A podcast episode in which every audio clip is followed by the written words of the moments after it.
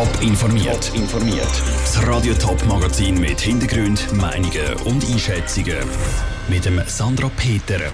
Ob die Bauarbeiten bei der dritten Röhre vom Gubristunnel auf Kurs sind und wie die Mountainbikerinnen nach dem Olympiatriumph am Flughafen Zürich empfangen worden sind, das sind zwei von den Themen im Top informiert.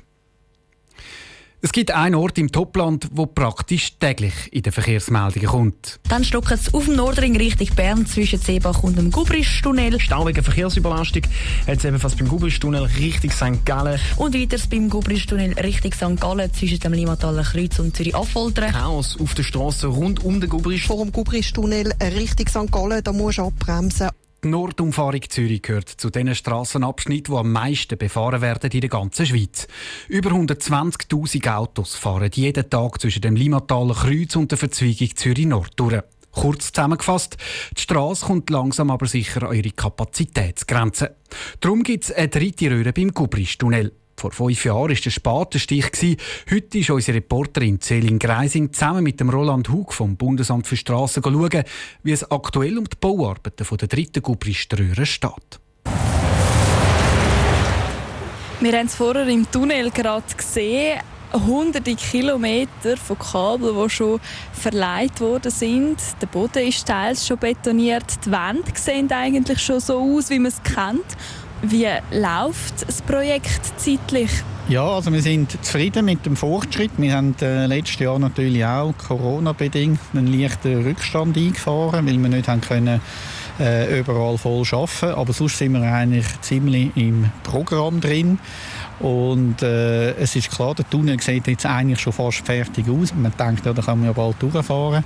Aber äh, leider ist es noch nicht so weit. Die ganze Betriebs- und Sicherheitsausrüstung und Signalisation und Lüftung, das muss noch alles montiert werden und natürlich dann auch aus, ausgiebig getestet werden, sodass Anfangs 23 bis jetzt geplant ist, auch ein sicherer Tunnel kann Verkehr übergeben werden. Jetzt vielleicht so ein bisschen, Sie haben schon angetönt, wegen Corona sind Sie ein bisschen in Verzug gekommen, ein bisschen. Was sind sonst so die grössten Herausforderungen die Sie bis jetzt hatten, wegen dem Bau der dritten also eine grosse Herausforderung ist natürlich der, der, der grosse Tunnelquerschnitt. Sie haben es gesehen, da muss äh, sehr viel Material abtransportiert werden. Dass die ganze Logistik stimmt. Man hat mit dem äh, Zug ist Material abtransportiert worden. Und das hat natürlich für, für den Bauunternehmer ist das eine Herausforderung gewesen, dass das alles äh, einigermaßen geklappt hat und dass äh, so auch den Zeitplan können einhalten Weil wir sind trotzdem, obwohl wir schon zwei Röhren gebaut haben, Geologie einigermaßen bekannt, aber im Tunnelbau weiß man nie ganz genau, äh, wie es rauskommt. Ja, jetzt noch eine letzte Frage. 350 äh, Tage Stau im Jahr, es gehört schon fast ein bisschen zum Gubrist. Geht da nicht ein bisschen Zürcher Charakter verloren, wenn es dann eben mal nicht mehr so ist? Ja, man hört es natürlich dann vielleicht ein bisschen weniger der, im Radio, aber ich muss sagen, ich bin selber Zürcher und ich bin natürlich froh, wenn die Staumeldungen endlich äh, aufhören. Der Roland Huck vom Bundesamt für Straßen im Gespräch mit der Selin Greising. Die dritte Röhre sollte Anfang 2023 eröffnet werden. Mehr Informationen und Bilder von der dritten Gubriströhre gibt es auf toponline.ch. Seit 50 Jahren dürfen Frauen in der Schweiz abstimmen und wählen. In der Sommerserie zum Frauenstimmrecht treffen wir Frauen in verschiedenen Altersklassen. Heute ist die Bundesrätin Simonetta Sommaruga dran. Sie schaut für uns auf Moment zurück, wo sie bewegt haben. Dominik Meyerberg. Simonetta Sommaruga ist heute 61. Geboren ist sie im Mai 1960.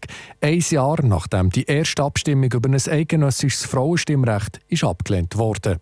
Aufgewachsen ist sie in einem traditionellen Dorf, Zins im Freiamt, zusammen mit ihren Eltern und drei Geschwistern. Die Rollenverteilung klassisch. Ich hatte aber eine Grosstante, Tante Agnes, eine unabhängige Frau, unverheiratet. In einer Führungsposition war sie beim Schweizerischen Volksdienst. Sie ist viel gereist und sie ist sicher auch in dieser speziellen Rolle nachher auch zum Teil ausgrenzt worden. Ich habe sie bewundert.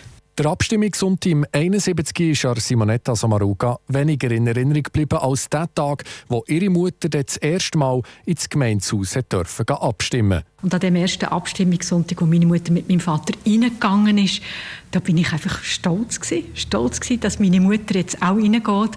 Und letztlich, wenn man es heute übersetzt, eigentlich erst ab dann eine vollwertige Bürgerin von dem Land war. Sie hat schon früher gerne die Zeitung gelesen, die Nachrichten im Radio gelost.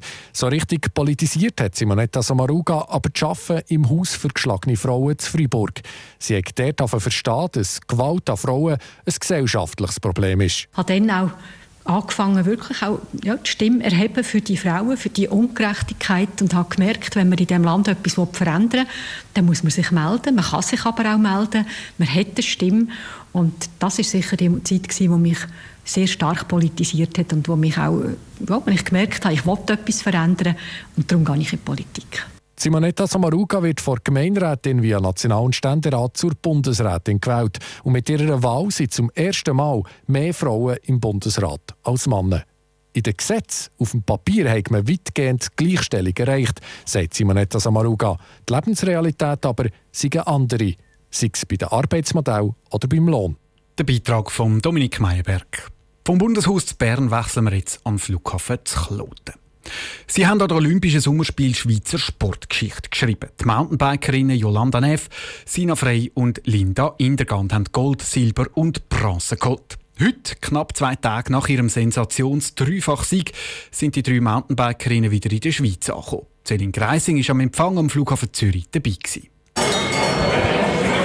Wer heute am Flughafen Zürich am Arrival 2 vorbeigekommen ist, hat Hühnerhaut pur gehabt. Das Arrival war voll mit Familie, Freunden und Fans den drei Mountainbikerinnen Jolanda Neff, Sina Frey und Linda Indergant. Ein bisschen am Rand der Masse mit einer riesen Fahne und Jolanda-T-Shirts sind die Eltern der St. Galler Olympiasiegerin Jolanda Neff gestanden. Ihr Papi, der Markus Neff, ist fast geplatzt vor Stolz. Er hätte von Anfang an an seine Tochter geglaubt. Ja, eigentlich nach dem Rennen dort in Leogang, wo sie ja den Kampf gebracht hat, habe ich eigentlich schon gewusst, dass sie es drauf hat, oder?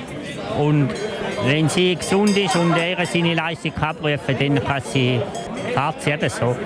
Und dann sind die drei Sportlerinnen von der Stunde angekommen und mit lautem Jubel, Applaus und Kuhglockengeläut empfangen worden.